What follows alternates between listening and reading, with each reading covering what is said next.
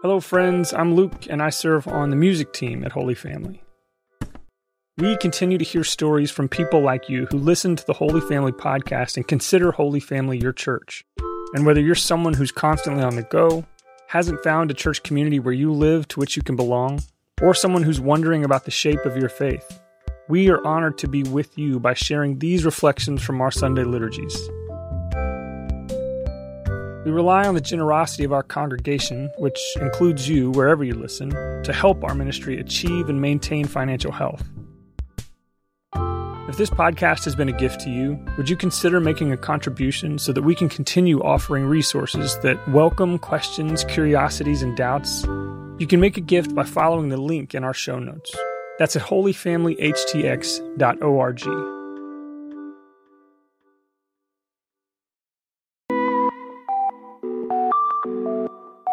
From Holy Family HTX, an Episcopal church for people without a church, this is the Holy Family Podcast, a collection of ideas about leading a Jesus centered life. We clearly explore the church's understandings while bringing our own questions, curiosities, and doubts, and we never demand fake agreement. Theological exploration is just better that way. So let's take a moment of silence as we get ready to contemplate today's ideas.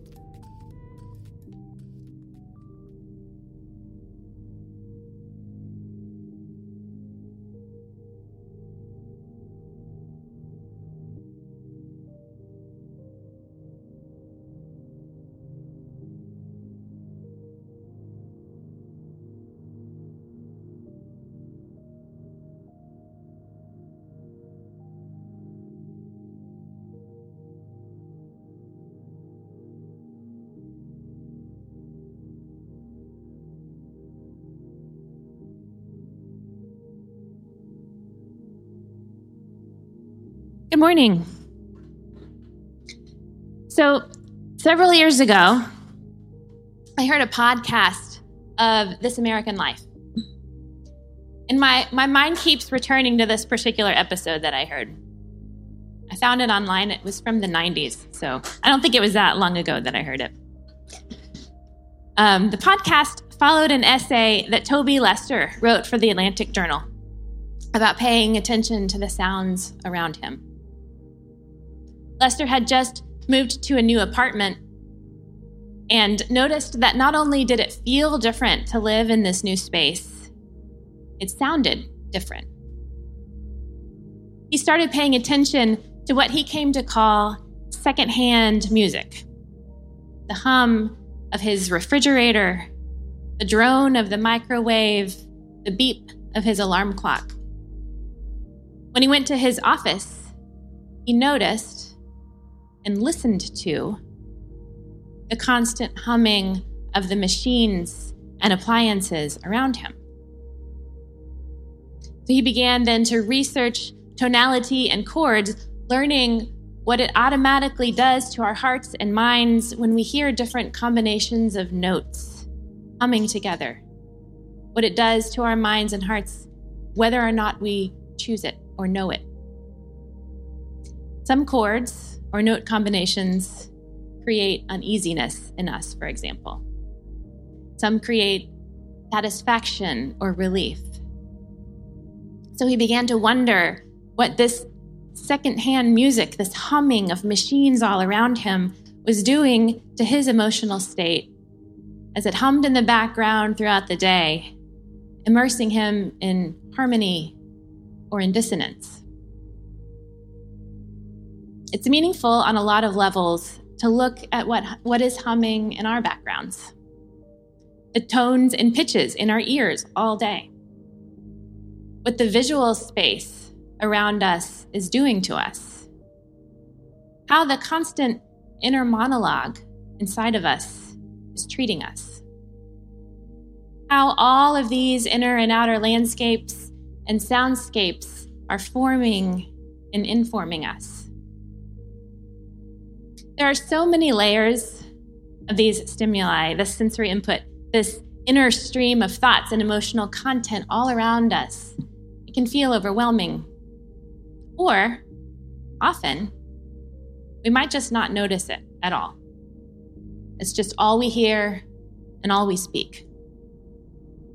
We might miss the layer underneath all of the other layers, which is the layer of the hum of the Holy Spirit. We heard in our reading from Paul's letter to the Romans, we don't know what we should pray. Another good translation of this verse reads, We don't know how to pray as we ought. I definitely identify with this. My prayers can feel like they're trying to happen in the midst of Etta James' song At Last, laid on top of polka music. Or like Friday afternoon heavy traffic mixed with Elton John.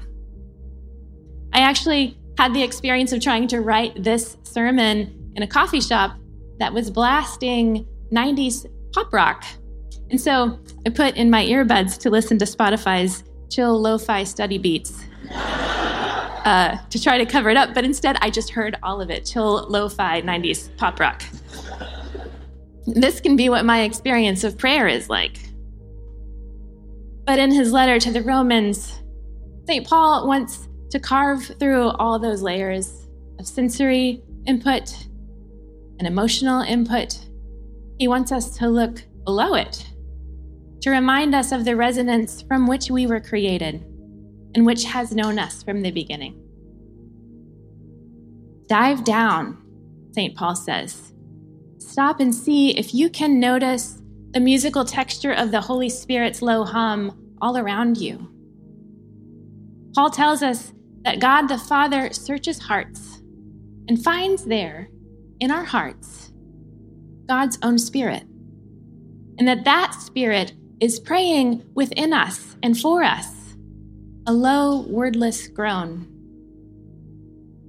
This is the deep hum of the Holy Spirit at a frequency at which words would make no sense. It is a low harmonization that surrounds us and sings us. God called those whom God knew in advance, which is, of course, everyone. Because really, who does God not know? God called those whom God knew in advance, and God called us, Paul says, according to God's purpose. And this purpose, to which we are all called, is to be conformed to the image of God's Son. And that is another way of saying that we are all called to be formed into the same shape of God's beloved Son, who is the image of God. We are called into God's family to be shaped like Christ, the beloved. We are called to be beloved shaped, to be brought into the life of God. And the Spirit answers this call from within us, from within our prayers. So when we pray, our task is not to find the right things to say or the right way to pray. Our task is to somehow participate in that low hum, which is the Holy Spirit praying for us and within us to God the Father. Our invitation is to notice that hum permeating our life becoming the first hand music underneath all of that second hand music. Our invitation is to come to harmonize with it. When we pray, our small voices are launched inside the symphony of the triune God and into the love constantly flowing around within the self of God. This gathering up that the Holy Spirit does of our voices. This begins to make us Christ shaped. God the Father announces the invitation, the Spirit accepts it together with our spirit, and this forms us into the shape of Christ, who was the first one to accept the call at the beginning of time. And we don't just do this on our own. The call is for each of us, yes, but it is also for all of us as a collective. We can lean on one another's prayers. We can hear the song of the Holy Spirit within each other. When we all, as the church, enter into the song of the Holy Spirit, we are becoming the body of Christ. So when we gather around the font in a minute and pray together, the prayers of the people, this is what is happening. And when we gather for the Eucharistic prayer and to take communion together, this is what is happening. Even if we are distracted, or confused, or hurting, or doubtful.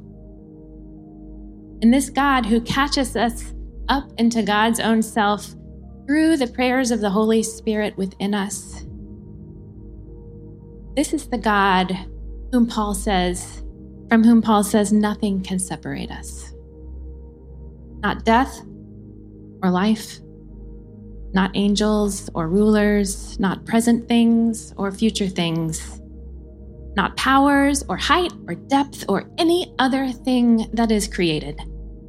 Nothing can separate us from God's love in Jesus Christ our Lord.